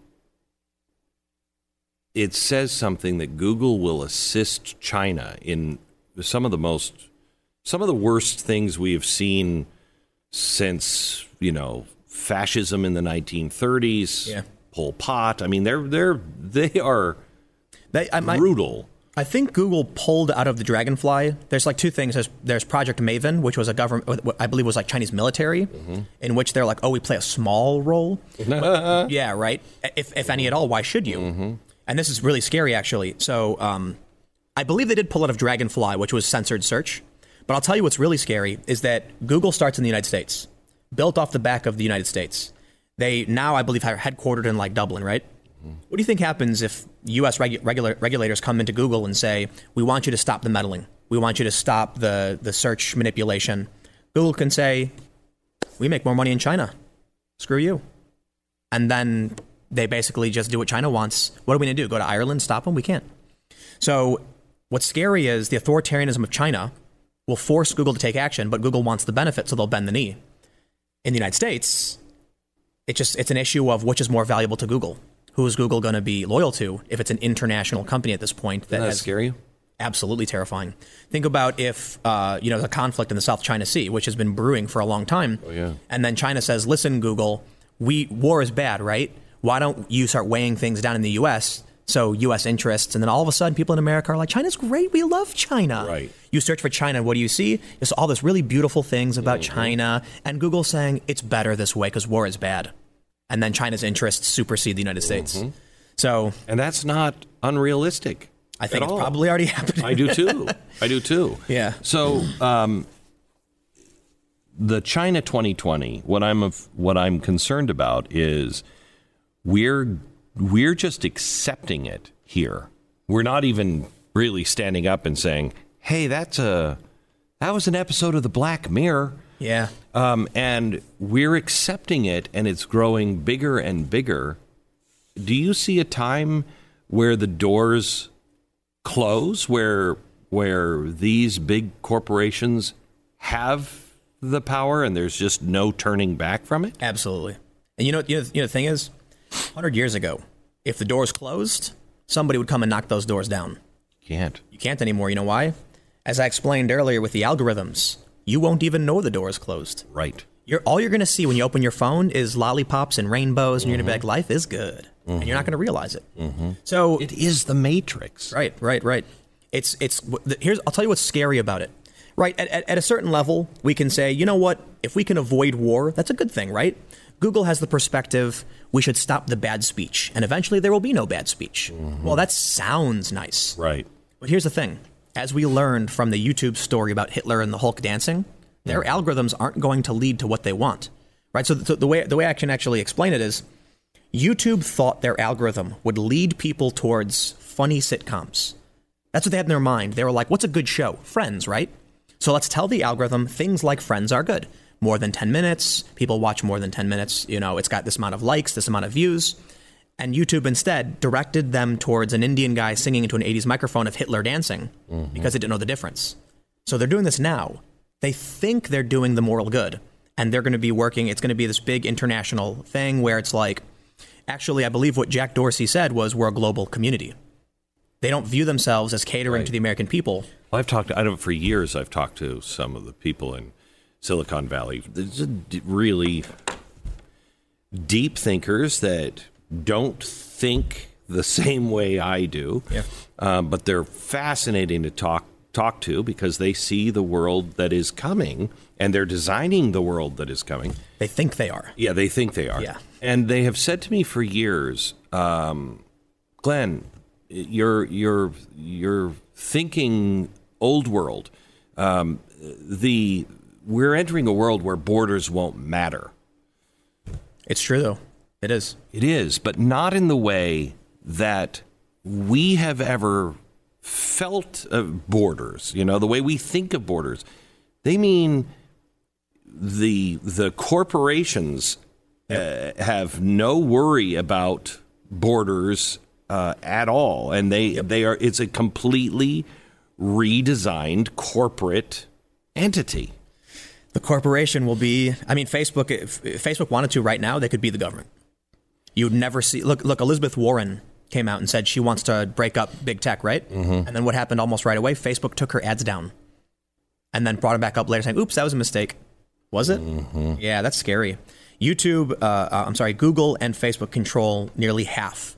Uh, or, or I believe they control the, the overwhelming majority. Maybe like uh, I mean, each control around half of the digital ad market. They've just monopolized the whole thing. Biggest ad agency in the world. Yep.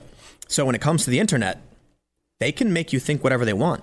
You'll never hear a story again. And then, you know, blows my mind is why these people in media just love it, defend Google all day and night. You know what's crazy? Uh, a few weeks ago, a bunch of Trump supporters and conservatives had a protest in D.C. called "Stop the Bias." Something about I don't, I don't know what it was about. All I know is they were saying these big corporations are silencing speech. Antifa showed up to protest the American citizens fighting for their rights against corporations. The far left came out to protest not authoritarianism, but American citizens complaining and, and demanding a redress of grievances. it's it's like the um, uh, what is it uh, the the internet rules that they tried to get passed and uh, Pajit changed from the FCC. Oh, I don't know. But, but, I'll, but I'll say this. When it comes to the talk about like China and you know 1984 and how the algorithms are manipulating us, think about the kind of content that these people, these Antifa people, see all all all day, every day. World War II imagery, Yeah. talks of parallels between Trump and Nazism. Mm-hmm. Their Google is whether they're doing it on purpose or not, are manufacturing people. Twitter is a great example. They create block lists, so you can never see what I have to say. They only ever see the fringe far left, and they are festering in this in this bubble where they just eventually get big and angry, and then think they're morally just, and then act in defense of these massive corporations. What's the solution? I honestly have no idea. How do you how do you tell a company they're not allowed to have free enterprise? How do you tell an individual they're not allowed to have free speech? Uh, I think perhaps there uh, there was one interesting option put forward. I can't remember which senator did it. He's saying an algorithmic free mandatory option for all social networks, meaning you can choose to see things as they are without being manipulated, and then perhaps a guarantee of free speech on these platforms. Now, the the conversation has to be had in a very particular way. We can't just say you have to have free speech, but we can say publisher platform, right? This is an important distinction because Legally, there is no publisher or platform distinction. The law just says, you know, twi- uh, a, a digital service will not be deemed the speaker of, uh, of, of something based on a third person, which is a really interesting conundrum in the United States specifically.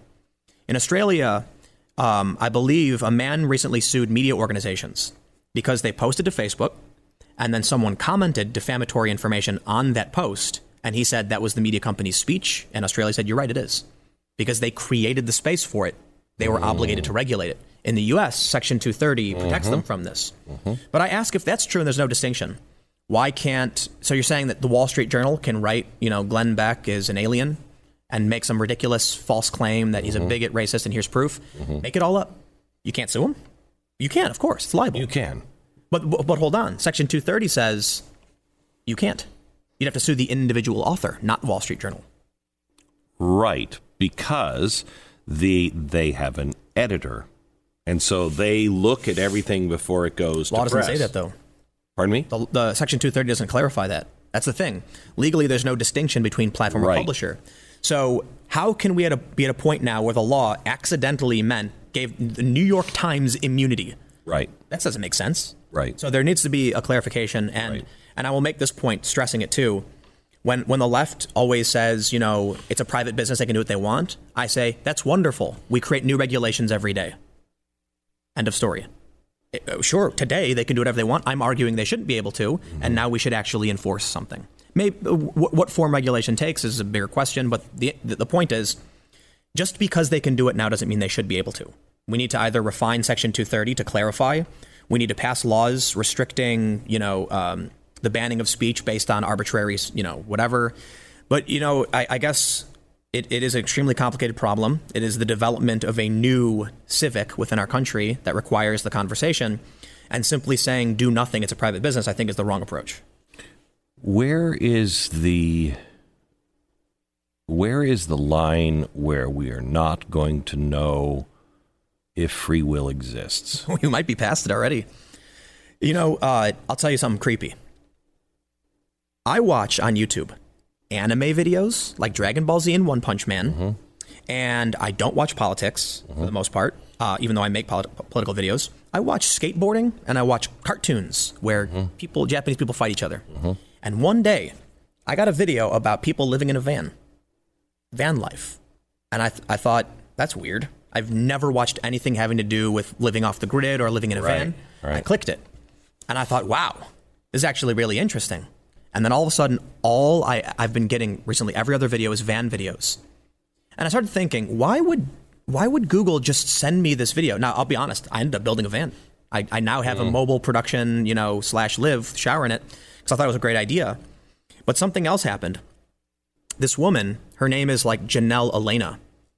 In in a couple weeks, with only two videos, has like 1.5 million subscribers on YouTube. It's one of the fastest growing channels ever for the amount of content she put out, which is none. And now a lot of people are saying they believe it's an industry plant. I'm not saying that's true. At the very least, we can say, though, whether on purpose or on accident, the algorithm is putting in the minds of young people not to buy homes and to live in vans. And think about what that's going to do to the housing market in 10 years when millennials are like, I'd rather live in a van. It sounds fun. Nobody's, right now, millennials aren't buying homes because can't afford it. So what happens then when no one can sell a home, the market bottoms out, everyone's investments destroyed? See, that's where people don't understand this. For instance, um, it's my understanding that Amazon is really looking to the future of just being a shipping company, a prediction and shipping company. Once they have enough in their algorithm to predict you 90%, 95% of the time, they'll just start shipping stuff before you even want to order it, and Oh, it'll yeah. be there. And if you want it, you'll you'll keep it and pay for it. If not, you'll ship it back. But do I really want it, or did they shape me Exactly. with their ads that are were aligned directly to me? Well, there are two two things. First, there's a story of a father received uh, uh, he picked the mail up from his house, and there was some some coupons for his daughter for maternity items. I got- this, he- yeah. You know the story. Yeah, but tell it anyway. He got angry because he was like, "Why are they advertising to my young daughter? She should be a mother." And it turned out they actually knew she was already pregnant Mm-hmm. because of the things she was looking at online, the things she was saying. They didn't mean anything by it. They were like, "Oh, she'll probably want this," not realizing. But what, what's really scary is, you know, a lot of people believe that Facebook spies on them because you'll be talking about something and then you'll go on Facebook and see an ad for that very thing. Mm-hmm. And you're thinking, like, they had to have been listening to me. That's, actually, that's very naive. The reality is scarier. Facebook can predict your behavior so well, they knew you were going to talk about it. And this is true. There was an article that said YouTube, uh, I'm sorry, Facebook knows where you're going to eat lunch with a ridiculous accuracy. They know when you use the bathroom. They can predict all of these things about you. And so they're not spying on you. They don't need to. When you said to your, you know, to your, your dad or whatever, man, I'm really interested in getting that, that new Telecaster I saw at the Guitar Center, and then all of a sudden you see an ad for it, it's because the behaviors before, seemingly irrelevant, I like nachos, it's raining, those behaviors are associated with someone wanting to buy a guitar. Somehow, in some way, we don't understand, the AI does. So you think they're listening to you? No. They're predicting your behavior. Now, you combine that with shaping behavior, and it could be as simple as if we show you the post about nachos, we know you'll vote for Obama or, or whoever, mm-hmm. right? You might not think seeing endless posts about Taco Bell will mm-hmm. impact you in a certain way, so you'll never question it. But they know those seemingly, you know, irrelevant things do guide your behavior. You know, what's what's scary is how they can control the stock market. They can which they, they, can they. You know, it's funny. Well, AI is most most of the stock market now is AI. Right, right, right. But think of it this way: if they really wanted to, uh, Twitter, Google, Facebook, whatever, combat global warming or whatever, mm-hmm. they could snap their fingers and you'd only see news, you'd only see comments, you'd only see opinions.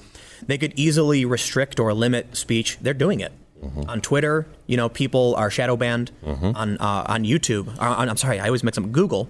You type in a search term, won't appear, right? So, like uh, one one common thing right now is you go on Google, type in Ilhan Omar marriage, nothing comes up. You go on DuckDuckGo, marriage fraud pops up first thing, because that's the question people are asking. Google is manipulating what people can see and shaping our behaviors. They call it the good censor. That's the document that was leaked and presented by Ted Cruz in Congress. They know what they're doing. And what's scary is the example of you know Hitler and, and the Hulk. They think they're guiding you in a direction that makes sense. They don't know. And you're not proposing that you do know. Oh, I don't. You're just don't. yeah. You know, it's really funny. Um, people always say, like, you know, YouTube's coming to get me. I'm next. I'm going to get censored. And I'm like, listen, you got to understand YouTube, they could get rid of me at any moment. They've definitely deranked independent commentary, mm-hmm. but my channel is doing better than ever. So if, if their intention is to get rid of my voice, I don't think so. Actually, I have a theory on this, which is kind of a sidestep. Um, the media calls me right wing. I'm clearly not. Mm-hmm. You know, uh, at centrist at the very least, mm-hmm. but a lot of uh, you know I'm supporting. Tulsi Gabbard and Andrew Yang. Um, but you know what they want to happen? They want the wheel to shift over. They want me to be conservative so that you, Glenn, are a fringe far right extremist. How do they mm. shift the full opinions of everybody? How do they control that behavior? They start telling everybody slowly Tim Pool's right wing. They prop up my YouTube channel and then call it right wing, so it's the only thing people can see and then people get this view of a moderate liberal as conservative, and it shifts the whole wheel to the left. Wow. I'm not, I'm not, I'm not saying it's on purpose. It's an I'm, Overton window move. Right. So right now, I look at like Tucker Carlson. You know, he's conservative. I'm definitely to the left of him and Ben Shapiro. Right. But Ben Shapiro won't use the proper pronouns for a trans person. I actually do because I'm actually a liberal. They'll now ban Ben Shapiro eventually. He's high profile, so they have to wait this one out. Mm-hmm. But they're gonna they're banning all the lower lower tiered individuals who have less followers, who have no protection and no chance of rectifying this for misgendering. And they say, but you broke the rules of a private platform. Once they're all gone, then they say, but Tim Pool is a conservative. Now there's nothing to the right of me but the, the extremists who are banned. And then the whole wheel shifts over one degree.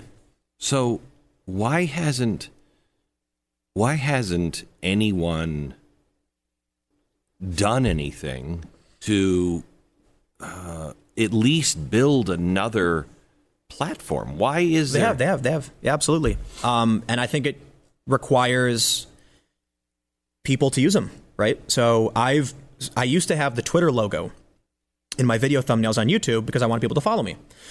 I now use the Minds logo, M I N D S. Um, Minds is kind of like Facebook, YouTube. You can upload video. It's kind of like Facebook, but it's decentralized, encrypted, privacy, free speech. You don't get banned for offensive content. If you post egregiously offensive things that are like not safe for work, you get a not safe for work tag, which means people have to turn the filter on to see it. Not a big deal, right? So they've got, I think, a couple million users. I actually, uh, I'm working um, with the uh, CEO on a, on a side on a separate project, a news venture. So it's it's happening, right? You've got BitChute, which is video hosting, which is doing pretty well, uh, and then you've which is kind of like a YouTube alternative. You've got Gab and Parler, which are Twitter alternatives, and you have Minds. So you know, here's the thing: if if Donald Trump right now signed up for Minds.com and then posted something related to Iran, mm-hmm. the media would be forced to cover it, and that would the market would just overnight. Twitter would lose a massive portion of its share. Its stock would probably go down. Right, but they would also immediately be deemed by by media and social media as a far right extreme platform. They already they're already doing it, and I think, you know, I I, I I'm not going to claim these people are doing it on purpose, but I am it is disconcerting that you have these journalists acting in defense of massive unaccountable corporations, mm-hmm. smearing small businesses, decently mm-hmm. small businesses. But here's the thing. There's another network called the Fediverse, which stands for Federated Universe. It's an open source protocol for social media. You're familiar with Gab, I imagine, right? Mm-hmm. Yeah, Gab did something really brilliant in they overhauled their code and took the open source code from a, from a group, uh, I don't want to call it a company, but an organization called Mastodon. Mastodon is pretty far left right? They have crazy rules. They even banned Wil Wheaton for being a transphobe, and Wil Wheaton is like, wow. right, right. We know Wil Wheaton's kind of far left. So Mastodon so, code is open source. Gab takes it. Gab federates, meaning any browser that accesses this open source network can get you to Gab. Can Google ban a browser mm. because you can go to a bad website? No. So now Gab can't be banned or shut down ever. Mm. So this is this is a step in in uh, you know, the right direction. Whether you like Gab or not it's not the point. I'm not talking about the history of Gab, just the idea of unbannable networks. What's really interesting about this Fediverse option is that you can make your own social media site called glennbeck.com.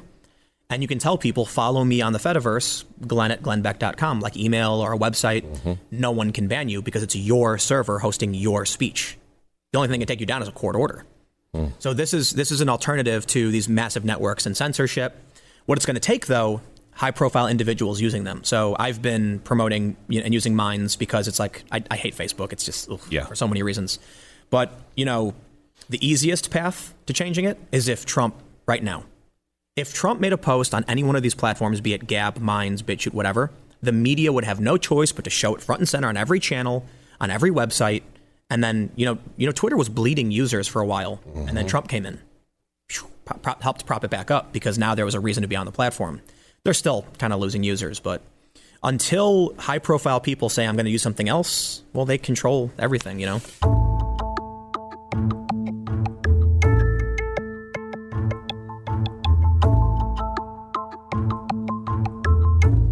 I want to switch gears and keep it focused on what we're facing in this election right now. For instance, um, I've been warning the audience of deep fakes for a long time.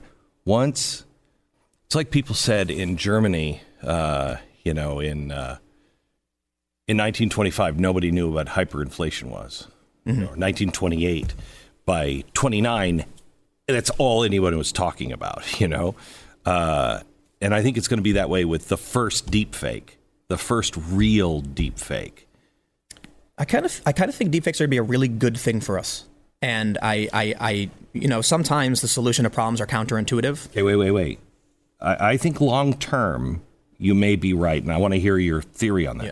But I'm talking about the first real critical moment deepfake that everybody thinks is real and could change an election or could start a war. First one. I think it'll be a good thing. Do you? Why? So, I mean, you look at Covington. Remember that? Yep, you know, Covington. Yep, yep, yep. That wasn't. That was real footage. right. And so, because it was real footage, there was no fact checking to determine whether or not what actually happened was real. They said, "Of course, it's real. We've seen the footage." Now, what happens when a video comes out of Trump saying something nightmarish and dangerous, and then in three or four days it turns out to be completely fake? We need something to get.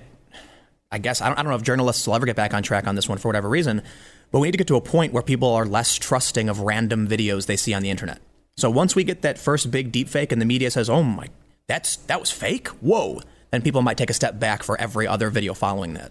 So we we need we need something to say legitimately stop believing everything you see. Because, you know, you can take a video And it's so easy to strip out not just the context of the sentence, but the cultural context surrounding the conversation. So I, it's, it's amazing. Um, what DARPA is trying to do right now, DARPA's, I'm sure you know more than I do, um, working on deep fakes because they want to be able to have this algorithm that can spot them and then mark them as deep fakes. Well, that what you're talking about is true. I don't need we don't need a little approved by marking.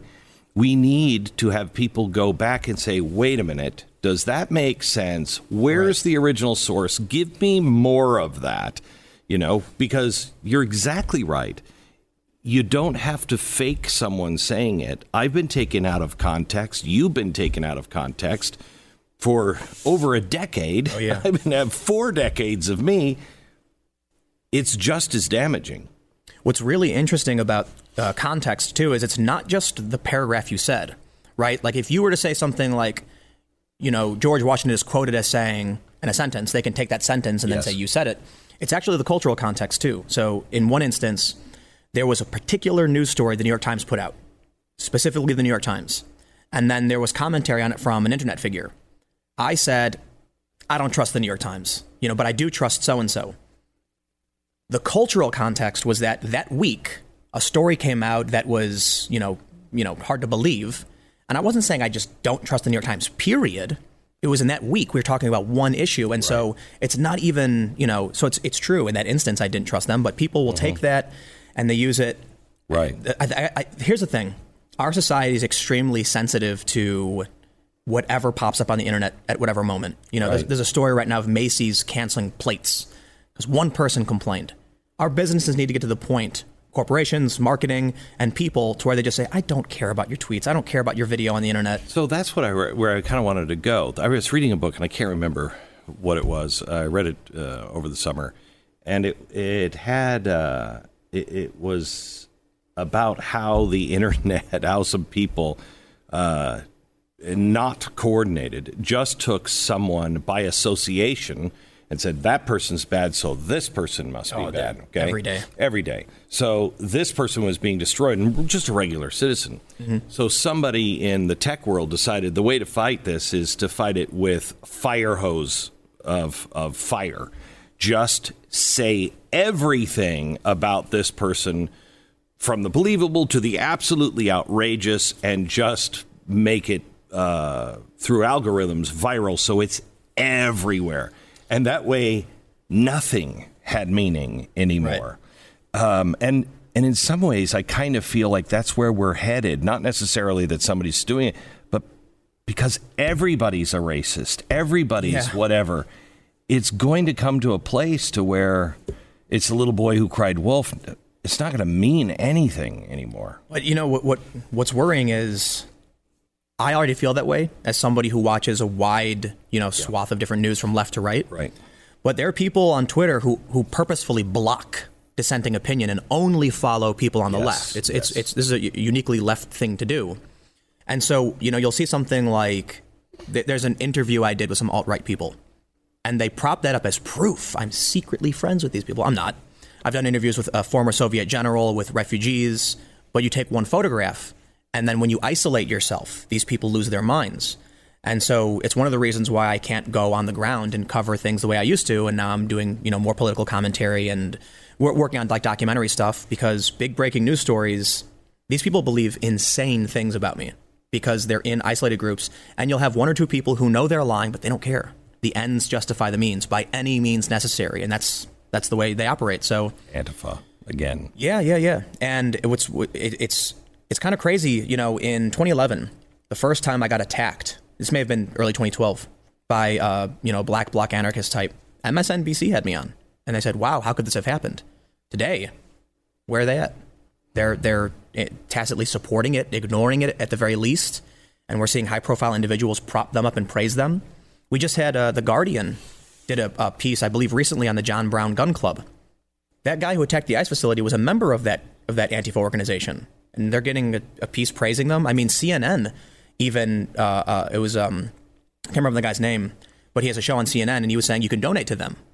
I could, I, I could be wrong about that, but this was before the attack. Okay. At the very least, I'm surprised that Could you imagine? Are you, are you familiar with the Oath Keepers? Mm-hmm. Are you? Could you imagine if CNN No. was like, everybody donate to the Oath Keepers? Right. Like that'd be wh- wh- why? Right. but they but they do it with Antifa. You know, and uh, how many how many pieces did we get? There was a CNN piece said Antifa seeks peace, peace through violence. That's a that was a, they they changed the headline eventually, but they they they you know what they want to hate Trump so much they disagree with whatever he says, no matter what he says, even if they're going to be wrong about it in the end, just because that's what they I for whatever reason that's what they're after, and then they end up supporting extremists. What do you quickly? Because I've got very little time.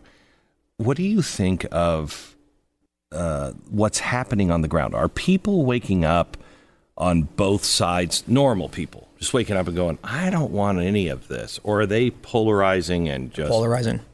I think a lot of people are who are not conservative are moving to join conservatives. Actually, Vox.com said in the Andy Ngo scenario, the narrative was divided by left and the center and the right. So here's what I see: conservatives and centrists and like moderates are pretty much still in agreement, but the left has veered off in a ridiculous path. And the data shows it. It's the New York Times, it's Gallup, Pew, Ac- uh, uh, Axios, Quartz. All of these polls show the same thing. So, not my opinion. The left has gone far, far left. And and when media chases after them, they're they're going nuts But too. are those people who were kind of on the moderate left, who are Democrats, are they peeling off or are they going with them? I think they're going to the right. A lot of them. Uh, you know, my friends who are you know were Bernie supporters in 2016, count me out. They're gone. And then you have a lot of people who are now voted for Obama. Now they're calling it walk away. They're saying they're they're with Trump now. Back in a minute.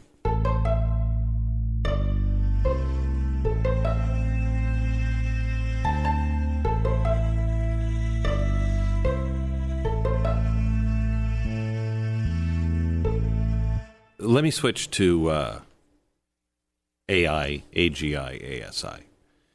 Um, Elon Musk, I think, is in it. What's your opinion on Elon Musk?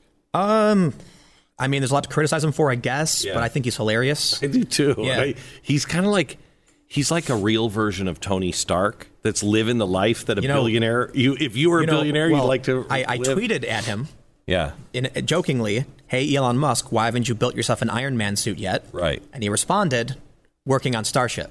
That's great. that's great. and it got it, it went like Right. decently viral. And Right. People were really excited that he, you know, he, he's he's a funny guy. He interacts, Yeah, he you know. Yeah. So um, uh, he was talking about. Uh, oh shoot! I can't. Neuralink? Neural net. Yeah. Neuralink. Neuralink. I was going to bring this up. This is a potential solution. Right now, Maybe. this is what's amazing. Maybe, maybe I've got. I've always got the catastrophe side for you. So give me the hope side. well, I'm going to give you the cat- catastrophe side. Oh, okay. I know that one. I'll give you both. I'll give you both. Yeah. Um, my daughter is currently, she's gone through a year of testing uh, to be able to have the implants put into her brain. Uh, Neuralink? Uh, not for Neuralink.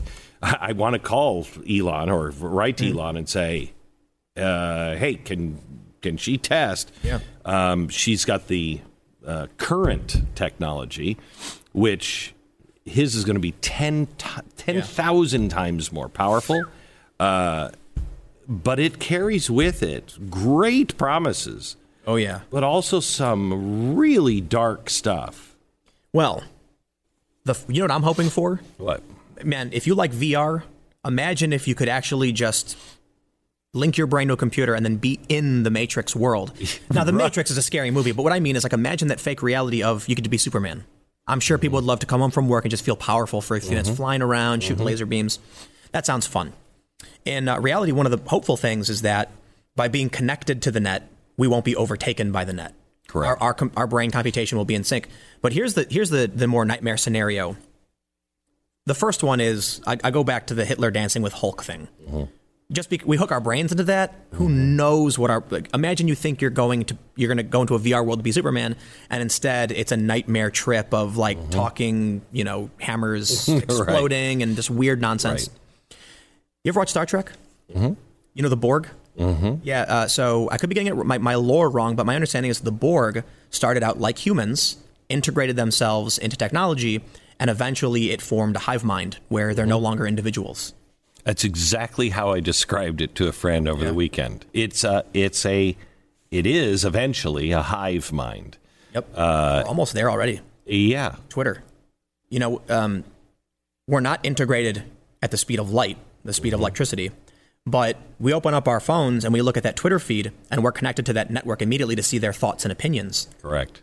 What happens when it's all instant to our brains and we can Correct. hear everything? And when it's two directions. Maybe- I mean, you want to talk about algorithms just nudging you. I mean, if you read Cass Sunstein's work on nudge, that's dinosaur stuff.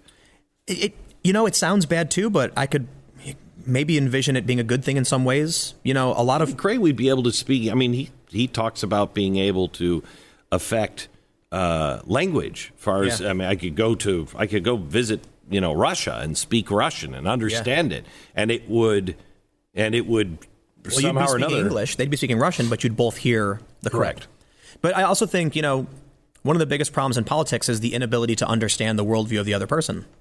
What if we did? Yeah. What if you were like, "That's what you think," and then they really, and uh, so I'll, I'll put it in the, um, I guess like the beneficial way to conservatives. Imagine all the liberals are stupid and wrong, and all of a sudden one day their eyes were opened to the to everything you knew. Let me use your Star, let me use your Star Trek analogy. Yeah. Did you ever see the Vulcan mind meld w- w- work out poorly? I mean, when think he, so, right? I don't- yeah, I mean, he I was mean- he was always like Vulcan mind meld, and he would come away with some great Right. Oh, I understand death. I understand Right, right. fear. In in reality, I think you know left, right, up, down, religious, a religious, whatever Right. will will really understand the perspectives of people and everything if they can truly communicate more quickly and and you know uh, when it comes to human speech. Look, I've got 15 billion ideas in my head, and I can bring them out in this tiny little string that's really hard.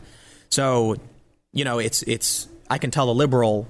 Think of all those dumb conservatives, and all of a sudden they know everything you know. That sounds great, doesn't it? Because then they'll then then they'll know you're right, right? Mm-hmm. And you can say the same to conservatives. In reality, everybody will learn from everybody, and maybe stop being at each other's throats. Although, admittedly, it's like it's the far left and the fringe wackos. But isn't it the same thing though? With um, I mean, I don't know where you stand on uh, on Libra, but right? No but isn't way. this isn't this Libra for the brain? Who's controlling exactly? you know, if I if you know, Stephen Hawking was so misunderstood at the end of his life. I believe he was absolutely right. By 2050, there's a good chance that Homo sapiens don't exist. Doesn't mean man doesn't exist. It means what we define Right. as a Homo sapien today does not exist because of stuff like this. But if Isn't- if they can control if they're controlling speech, Libra can say, "Oh, well, you're not you're you're you're no longer tolerable. You're bad for the community." Libra scary. Libra scary. First, but isn't this the same though also with the oh, brain? Oh, absolutely, absolutely. Just turn you you're a monkey That's- now. That's why I, I think Neuralink is fun for video games and for you choosing what you connect to, but this like constantly on system, it's kind of scary. But so I'll tell you why Libra is terrifying. Mastercard, depending on your source, there's a, it's disputed a bit between Patreon and Mastercard. But Patreon says mm-hmm. Mastercard reached out, you said you had you have to ban this man Robert Spencer. I believe Robert Spencer's his name. Mm-hmm. He's an anti-jihad. You know, you're mm-hmm. familiar. Oh yeah, he used to advise presidents. Right. They said ban him. Patreon said, I'm, I'm sorry. MasterCard forced us to do it. MasterCard, I think, denied it. But so what happens when banking institutions can tell you you can't use this anymore? Now it gets worse. One of the things they're proposing with Libra is speeding up transactions by using Libra. So MasterCard, when MasterCard wants to send money from the United States from their bank, they transfer it through all these different, you know, systems and there's like regulation attached to it. With Libra, it's a finger snap. It's just a quick currency through Facebook. What happens when Facebook bans you for being an extremist? Correct. And then you take your MasterCard and you swipe it at a gas station and it says denied. And you call MasterCard, they say, well, we use Libra to do exchanges and you're banned from Libra. So look, you're, we, we, we have no problem with you. You can use MasterCard all you want. Unfortunately, Libra is our intermediary and you're banned, so you can't use this card anymore. It so now is- Facebook is in between everything you do and can choose to shut you You're down. seeing this. You're seeing this already being pushed by state governments with uh, Cuomo saying to the the financial center of of the world, saying, "Hey, by the way, we have to send in our state regulators, and we, we're not telling you how to do business, but we think some of these guys who are making guns or selling guns." are kind of suspicious. So it will probably extend your examination every year. Nobody wants that hassle. Yep. And so there he's saying, but you can avoid all that if you just don't do business. Exactly. And they are following that. Yeah, it's authoritarianism. It it's, is. It's tyranny. But again, without the government's involvement. Outsourcing the tyranny. Right. This is what's what I find really scary about big tech, and especially whatever you know. What's really worrying to me are these people who defend Google and Twitter and Facebook. I'm like Elizabeth Warren is coming after them. Mm-hmm. Don't you like Elizabeth Warren? Like for whatever reason, you know. So, um, But but even I worry about that um, because of the history with uh, FDR. I mean, FDR wanted regulation, so let's go to Ford and GM and uh, and Chrysler and ask them how we should regulate. Well, they put all of the small people out of business. It bothers me that that Yeah. Zuckerberg is saying, "Hey, we need regulation." Well, who are we going to go to? he's trying to right. he Right, wants he's to be the steering it. He wants to be the advisor. One, one of the, the, the more terrifying things if we don't have AI is China. So there was an interesting point made, I think it was Sam Harris's podcast, where um, something to the effect of the moment that AI defeated, I think Kasparov or whatever the greatest chess mm-hmm. player, there was there will never be a chess player who can beat our best AI. Mm-hmm. Period. What happens if China beats us to the race and then declares war? They declare war because what is it? What did Sun Tzu say? Decla- uh, yeah. de- win before declaring war, or mm-hmm. something like that effect. So if they have the AI, they know our output, they know our the, the known knowns, the unknown unknowns, etc. And then the AI says you have an 87% chance of victory. Declare war and follow these steps. And the U.S. can't counter that artificial intelligence. China takes over the world. You know. Uh, are you? Uh, do you believe that we will get to AGI? What is a, what is Okay, so AI is artificial intelligence, which what what we have. Mm-hmm. What you're talking about is at least artificial general intelligence, where you know Kasparov was beaten by AI, but it's it's Right, right, very right. narrow. It can only do that. Exactly. Okay? Yeah. So Uh, AGI is something that can look at all of it, and ASI is super intelligence. yeah. Okay. Yeah, I, absolutely. You know, one, one of the things that's really interesting I tell people is um, what makes humans better than computers is that when you need to screw something into a piece of wood, a screw, a screwdriver, we take it, we say the pointy end goes into the hole, and then we twist until it feels right. We do no, we do very little calculations, but in, but computers when they do this have to calculate literally every step. So when the AI defeats Kasparov, it literally calculates as all of the it calculates all of these different outcomes, wasting time and energy. If it had general intelligence, which I'm, I'm, I believe I could be in the right spaces, they could make more assumptions and skip off the wasted time and energy and move faster and more quickly and more directed. So, Well, when you add quantum computing, oh, then it's then boom. then it's everything At at, once. once. You know what's really funny is a side note. Um, are you familiar with Magic the Gathering? No. It's a, a strategy card game. It's a fantasy strategy card game. It's similar in realm to like Dungeons and Dragons. AI can't win because it's just got so many variables that the computer has to calculate way too much, whereas a human with general intelligence ignores the wasted time and energy. So uh, the game works like this: you have 60 cards in each deck. You have a certain amount. You can only have four of each individual card. So the human thinks, "I'm playing against this opponent in a professional game. I know the likelihood they'll use a certain card. Why would they use this really bad card in their deck? They wouldn't. I'll ignore that. The possibility doesn't exist to me. It's very simple then for the human to go up against a human. The computer has to calculate 13,000 different cards because it doesn't understand if someone would or wouldn't use one because it doesn't have the general understanding, the context, the the the, the game's meta. enough. It doesn't have enough input yet. Right. So for the time being, if it's a very po- it's one of the most popular card games in the world, I think in terms of physical card games. If a computer can't win that game, I'm not super concerned about global warfare because that's infinitely more complicated. Well, they've won Go, which is Yeah, right. a Chinese game that they were. This is what is concerning. It's not that they can play those games. It's when the Go masters in China, when they did lose to, the, they thought that it was cheating because it they were it was playing it in a way that no human Right. had ever seen. Yeah. So it's w- what we're dealing with is alien thinking. It's like Yep, exactly. alien life. We don't. We can't predict it. We don't know what it's going to do because it's not going to think like us. That's that's that's another thing I tell people. They assume uh, a lot of people, I, I, not the experts obviously, but they assume a Terminator scenario where the robots decide to destroy humans. No, no, no, no, no, no. If you know what would happen before the Terminator, the Matrix. They wouldn't, but you don't happen before the. Ma- what would happen before the Matrix is a bunch of happy humans gleefully serving their robot overlords, thinking ignorance is like not realizing it. Mm-hmm. Mm-hmm. Like this is really great, you know. You know, Olgotron, the giant robot overlord, loves us and we please him, mm-hmm. not realizing they've been manipulated. Our behaviors, you know, at this, you know what? I'll say this: Isn't ignorance bliss? Though, wouldn't it be great just to to bow to your giant robot AI and not not be aware at all that you're you're a slave? No, That's the way people are now. A lot of people, in, in yep. ways. Yeah, and, and it's being built. It's not there, but it's being built, and they are. I remember in nineteen in the nineteen nineties saying, "There's no freaking way I'll ever give my fingerprints to the government. Never." now you're like on my phone, beep. yeah. Now I'm like my face. Ugh. Yep. And in 19, in 2000, I was talking about facial recognition, saying this is really dangerous down the road. I mean, now we're doing it. Isn't what weren't social security numbers like shocking to people when they came out? Like you want me, you want the government to number me? Correct. Now we're like, we get a card when we're born. It's normal. Right. You know, uh, we're we're walking down that path towards the Borg, I guess, unless we blow ourselves up or something before that. I actually think, um, you know, World War III type scenarios of like international nuclear war is ridiculously unlikely due to the decaying nature of borders. So what's really interesting about the idea of borders today is, you know, you mentioned how they said there won't be any, you know, it's really listen, 20 years ago, 30 years ago, if you went to Canada and did something to make money, you're in violation of your tourist visa. Today, I make money through the internet. Mm-hmm. When I go to Canada, Americans paying me.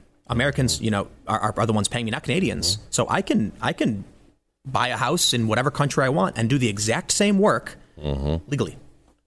And it's it's really really weird because it gets even weird. I'll say this: I have people in the UK who donate to me through like um, you know PayPal or whatever. I used to use Patreon. I don't use Patreon anymore. If I go to the UK and make a video about delicious you know UK beer or something, and then I receive a donation from a British person, did I just violate a tourist visa?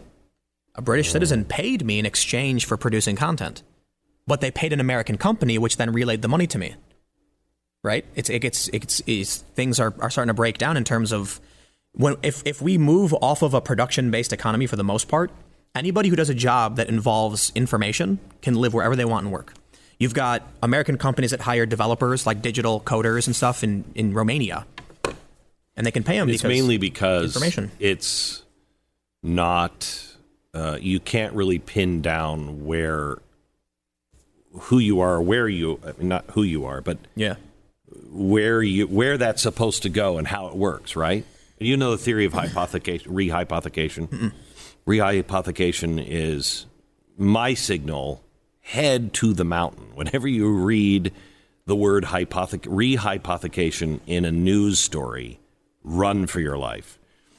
There's not enough gold for all the money that everybody has. The, Oh, right, right. You know, the banks have been, you know, well it's all it's all fiat it's all fake. It's Yeah, all it's all just- so now backed by guns and oil I guess right. So it's now so now when Germany demanded their their money, their gold from the Fed, it took them five years to give it. Okay, They're like, and the gold." Fed was like, "We're not going to do this for everyone." Right, because there's not enough gold for Right, everybody. right. Okay. You you you we printed more. You did more than what you have in gold. But this is, goes with all of it. When you have the the bundles, the tranches, if you will, of CDOs and mortgages and everything else. I have a mortgage with Chase Manhattan, but Chase Manhattan has sold it to somebody Right, else. right. Yet they're keeping that on their balance sheets as well as an asset. then this bank sells it to they. They've got the asset. So this bank owns the house, this bank owns the house, this bank owns the house, and you own the house. yep Who owns the house? Rehypothecation is uh crap. We have to figure this out. There's no figuring that out. No, I don't think so. I think like uh, it's an ever exploitable system where people are going to figure out how to sell one thing over another, and um, it's. I, I, I, don't- this is probably derailing, but it reminds me of what uh, these media companies were doing with what's called uh, traffic assignment. where, without naming any companies to avoid litigation, uh, some very prominent, high profile media companies would buy the assignment of viewership from a clickbait website. So you had, you know, um, oh my God, there was one that was called like luckyfarmer.com. I kid you not, like some ridiculous name. Mm-hmm. And they would put up those the, those articles where it's like 25 celebrities who look crazy. Mm-hmm, mm-hmm. And every time you want to see a new photo, it's a new page. They're farming those clicks. Then they sell the assignment to a major network who then claims, we got a billion views this month. Then they go to advertisers and say, we got a billion views. Don't you want to buy ads with us when they only had a million? Mm. So it's the, the the media economy was being built on fake numbers and a manipulation and mm-hmm. you know I was reminded of this just because when you're talking about all these different banks owning different things what I see are different companies trying to figure out how they can sell something again. Mm-hmm. Is this valuable to you? Mm-hmm. So the clickbait website already made money off that view. Now they can claim the view is part of a network and now the bigger company can say our network got x views and your ads will sell against those so they're like selling ads twice. It's just ridiculous. And that's another reason why these companies kind of started to fall apart. Because eventually, if someone pulls the pin on that one bank, and then he says, okay, we got to ask the next bank, we got to ask the next bank, and then eventually it comes back to you, you know, and the fuse. Um, all right, just real quick. You've already we have run a longer podcast than Oh, great. ever ever before, uh, and I could talk to you for another two hours. Um, uh, let me just do some real quick uh, rapid fire. Twenty thirty, more free, less free. Americans. Less, uh, obliviously less free. um, uh, press uh, better or worse 2025 Ooh, that's a tough one. Um, the, the, I think we're going to see a, a, the press is becoming more and more independent personality based. So I think it'll be not better or worse, just very different. who is president in 2021 Trump. you say that with such conviction I uh, look. I'm not a fan of the guy. That's fine. He's done some things I think are good. He's done. A, he's done. He's, his his character, his foreign policy. I'll be very critical of. Yeah. But if you think there's any charismatic Democrat today who's on that stage is going to beat Trump, I I'll take that bet any day of the week. thing that keeps you awake at night I'll Oh it man, nothing.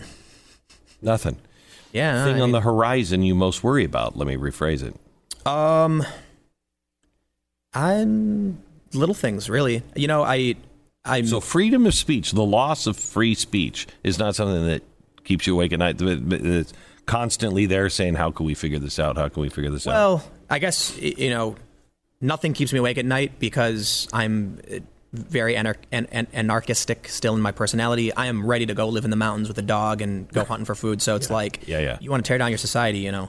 Um, but I I do think big tech is the most pressing issue right now. Um, thing that you're most excited about with tech, thing that you think nobody is really. Neural link virtual reality. I'd I'd love to fly around as Superman for you know punching bad guys and shooting laser beams. Wouldn't that sound sound like fun? A good re- relaxing and you know there's a- there's a lot of other things they can do like downloading like in the Matrix downloading kung fu, becoming a master at like think about you know I want to learn how to play tennis. You just plug in and download tennis and all of a sudden you're champion. You wouldn't be a champion because everyone would be, be good. You'd be good at it, right? You'd have be fun. good. You know? You'll be good. You'll be good. Everybody, you wouldn't be that good because your muscles would still need to be, you know, but you'd know a lot. You could learn faster. Mm-hmm. That sounds exciting. Last question: Will you come back again? Yeah, sure. Yeah. Great, great to talk to you. Thanks. Appreciate it.